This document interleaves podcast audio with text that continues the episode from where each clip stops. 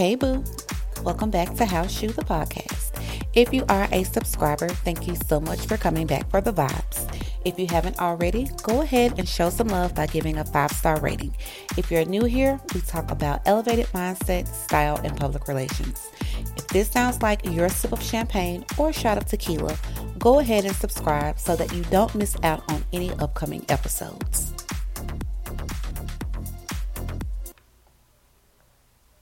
Today is going to be a bit of an interesting topic that I think is important and something that has really helped me in maintaining balance in my life, both mentally and spiritually. I want to talk about operating in the spirit of detachment and learning how to let things go. Let's talk about lightening our mental, emotional, and spiritual loads today. We, the people, are living in unprecedented times. We have not had a bit of societal normalcy since the 9/11 tragedy. I remember that where exactly where I was on that day. I was getting ready to go to geography class while I was in undergrad. And I'm a girl from Memphis. You know, we that's not something that we really talked about. You know, like things in New York and things like that.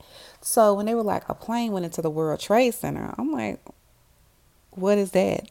You know, I I didn't know anything about it. Excuse my ignorance. But like I said, a girl down south, that's just not something that is really discussed.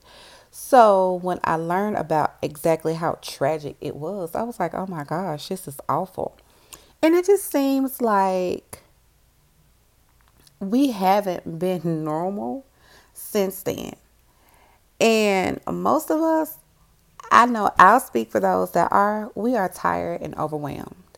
Inflation is ridiculous, and the American dollar is possibly going to hell in a handbasket. During these times when you're overwhelmed and overstimulated, it is perfectly fine to pull back from the insanity of it all. Just walking in the spirit of detachment, learning how to separate myself from things that either drained me or that I ultimately had no control and no peace about, it has really helped me kind of like it, it's really helped my anxiety. That's that's the biggest thing. Learning to operate in the spirit of detachment, it's helped me navigate like the everyday uncertainties of life.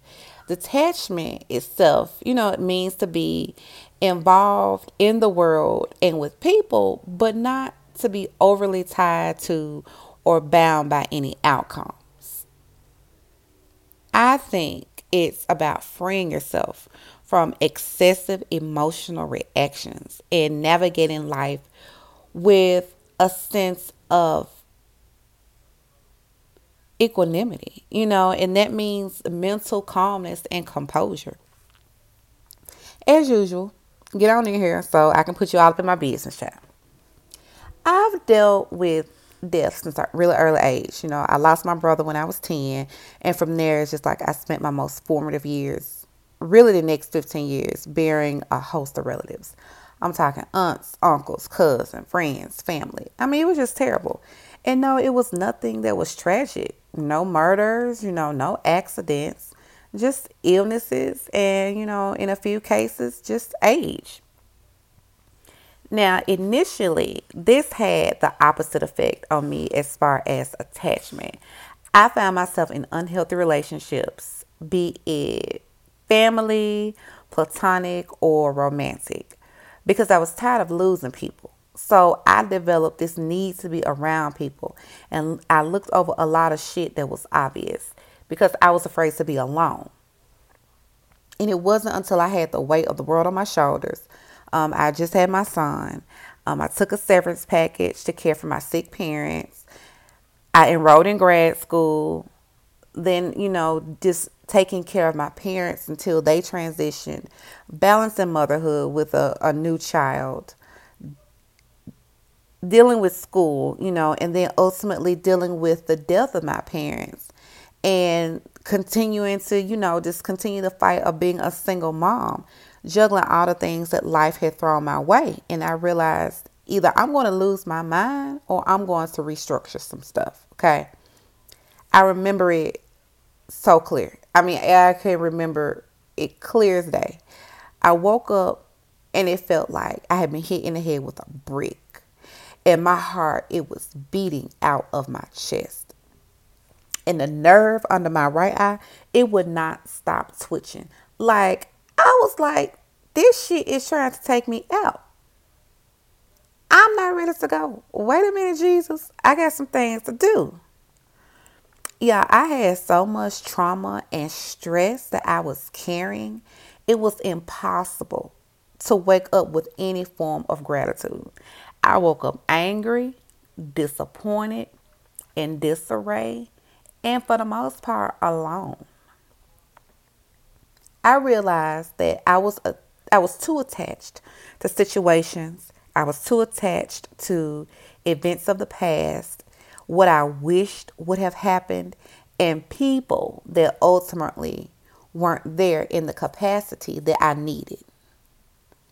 I realized I was committed to everything but myself. I was committed to what everyone believed except what I believed. I was committed to their vision for my life, not my own vision for my life.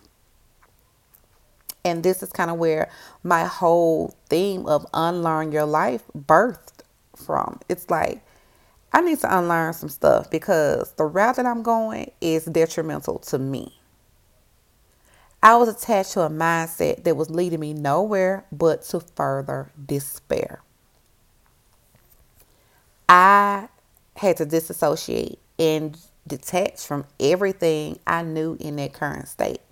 I had to let go of the disappointments of yesteryear, the misery of today, and the fear of tomorrow. I started to operate as a separate being than anything around me. I didn't commit to anything that was going to keep me bound to anyone else's expectations or opinions. And I started to feel lighter because I started to, just like Erykah Badu, bag lady, I started to unpack my bags. I'm like, this, this is getting a bit too much. This is heavy on me. I'm getting a hump in my back. You know, I'm all leaned over. I can't even stand up straight because I have so much trauma so much baggage that it's affecting my mental, it's affecting my physical because I'm nauseated, my head spinning as soon as I open my eyes. My chest feel like it's about to cave in. I'm having anxiety. I can't sit still.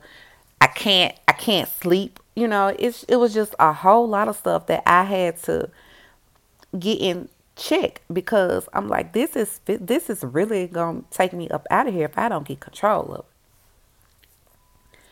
And you might say about, well, what about when I'm dealing with people? You know, especially your close relationships where emotions run really, really high. You have to practice mindfulness. I'll say that. To change something about yourself for the better, you have to be in tune with yourself. It takes self awareness, it takes discipline, and it takes commitment. Now, understand that you can still have deep and meaningful relationships filled with love and adoration and all the fuzzies, all the things. The spirits of detachment, the aspect of detachment, it eliminates the unhealthy obsession and attachment that's associated with the anxious fear of loss. I'm going to say that one more time. The aspect of detachment eliminates the unhealthy obsession and attachment associated with the anxious fear of loss. Now, it doesn't mean being aloof and non empathetic, it's just creating a healthy boundary for yourself and not taking on more than you can handle. If someone needs you to stand in the gap for them and you have the capacity to do so, Provide what you can provide without losing yourself. And when I say stand in the gap, like we have friends, we have social circles, we have siblings, parents, cousins, whoever you have a relate those close relationships with. And people go through things. And I'll never tell you to abandon somebody in the thick of it because you never know how your presence, how your prayers, how your participation can positively out um, impact the outcome of their situation. You know, sometimes people just need to know that you're there, but there are people that are what I call spiritual vampires. Like they will suck the life out of you. Um, I'll give you an, an example. She does. She doesn't suck the life out of me. This isn't that kind of example. It's about being there for your friend. Um, I have a great friend, and she was having relationship issues with her counterpart. Some days, you know, she was in shambles, and I tried my best to be a listening ear, you know, giving advice where I can, listening. And a lot of times, people don't even really need advice, they just need a listening ear, they need to get it out. And if I don't know what to tell you, I'm going to tell you, baby, I don't know what to tell you, you know? this time in this time of her life, it was not her personality. You know, she's not someone that is, oh, well, it's me. You know, that she's always really, really upbeat. I knew she wasn't weak, and but I knew she didn't have anybody else to really discuss these things with. And that's my friend. I'm going to love on her, try to get her ass at the house, which says a lot because I don't go anywhere. And I want to watch her act the damn fool dancing when she has a couple of drinks. That's my girl. And I don't like when she's not loud and getting on my damn nerves. You know, when she when she loud and she's present and she's in the moment, I know she good. But when the minute stuff start going and she quiet, I'm like, hold on, chick, what's wrong? Because this is not you. And she does the same for me. If I'm feeling some type of way, she gonna drag it out of me and she's gonna make me get out of the house and go somewhere I don't want to go having a group or a tribe that's supportive and like-minded and encouraging it's important. It absolutely is. And we are meant to live alone but we are we are meant to be whole individuals of sound mind. We are meant to be in control of our own person. What i'm saying is don't be delusional about the role that you have in the lives of other people and take detrimental offense to their actions or lack thereof. Recognize the game and move on. Learning how to detach myself from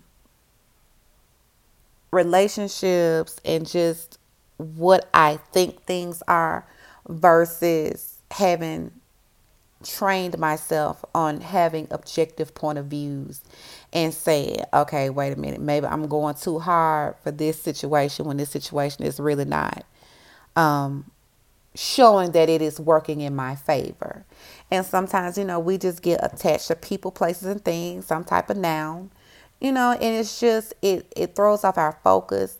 And once you have that unhealthy obsession or dedication or dare I say loyalty to situations and mindsets that are not contributing to your growth or the betterment of your mental, then you have to you have to reevaluate those things. You have to reevaluate why or evaluate why those things weigh so heavy on your psyche. Will you feel some type of way? Of course, you're human you know, honor your feelings. I'm I'm a an advocate of honoring your feelings, but we're gonna move right along. And I've said this a million times. I'm the only person that can't leave me. Everyone else is optional. Either their option or yours. It is the hard truth. And maybe some experts will say this is avoidant and unhealthy. Then again, maybe not. Maybe they won't try. I'm not a psychologist I did I minored in it, but I didn't major in it. But you know, I've lived life for a little bit, so I know things that have helped me manage my day to day and manage my mental, emotional, physical loads. And me personally, I'm just over the bullshit and playing games at this big age in my life. I don't care. When you don't set boundaries, things can get out of hand. Boundaries are not always how a person reacts to reacts to you or respects you and serves as hard stops in relation to how others treat you. They also serve as those things for yourself. People are going to people. And not everyone has the desire or emotional intelligence to honor your personal value system. You have to learn to hold yourself accountable for what you accept from other people. If you're too emotionally invested in someone or something, they have the potential to control your entire mindset, your mood, even your personality. I learned to exist as an individual. And don't get me wrong, every day is a new day that poses new challenges. You know, hey, every day you wake up, new grace, new mercy, new day, new chances, new opportunities. Um, while there is also the opportunity for growth, you know, there is also the opportunity for setback. And you just have to be mindful of the energy that you're putting out, be mindful of your goals, be mindful of yourself and your boundaries. And that will help you kind of mold what you want, create your future and and just protect your protect your being. That's the biggest thing. Protect your being. Protect you. This is an ongoing practice, and the goal is progression because you'll never reach perfection. Don't be afraid, you know, to put yourself first and do what it takes to protect the love and respect for yourself that is often sometimes so hard to maintain. You know, we find ourselves wanting to bend and compromise for certain people in certain situations, but just like you're budgeting a bank account. You have to budget your psyche. You have to budget your mental, budget your budget your energy. Can I afford, you know, to bend and to to give a little bit more in this situation, or is it going to send me on a spiral and it's going to take away from ultimately from the person I'm trying to be? In the words of the most beautiful voice in the world, arguably, Auntie Whitney Houston. Learning to love yourself is the greatest love of all. All I'm saying, boo, is feed those that feed you. Period. Until next time, cheers.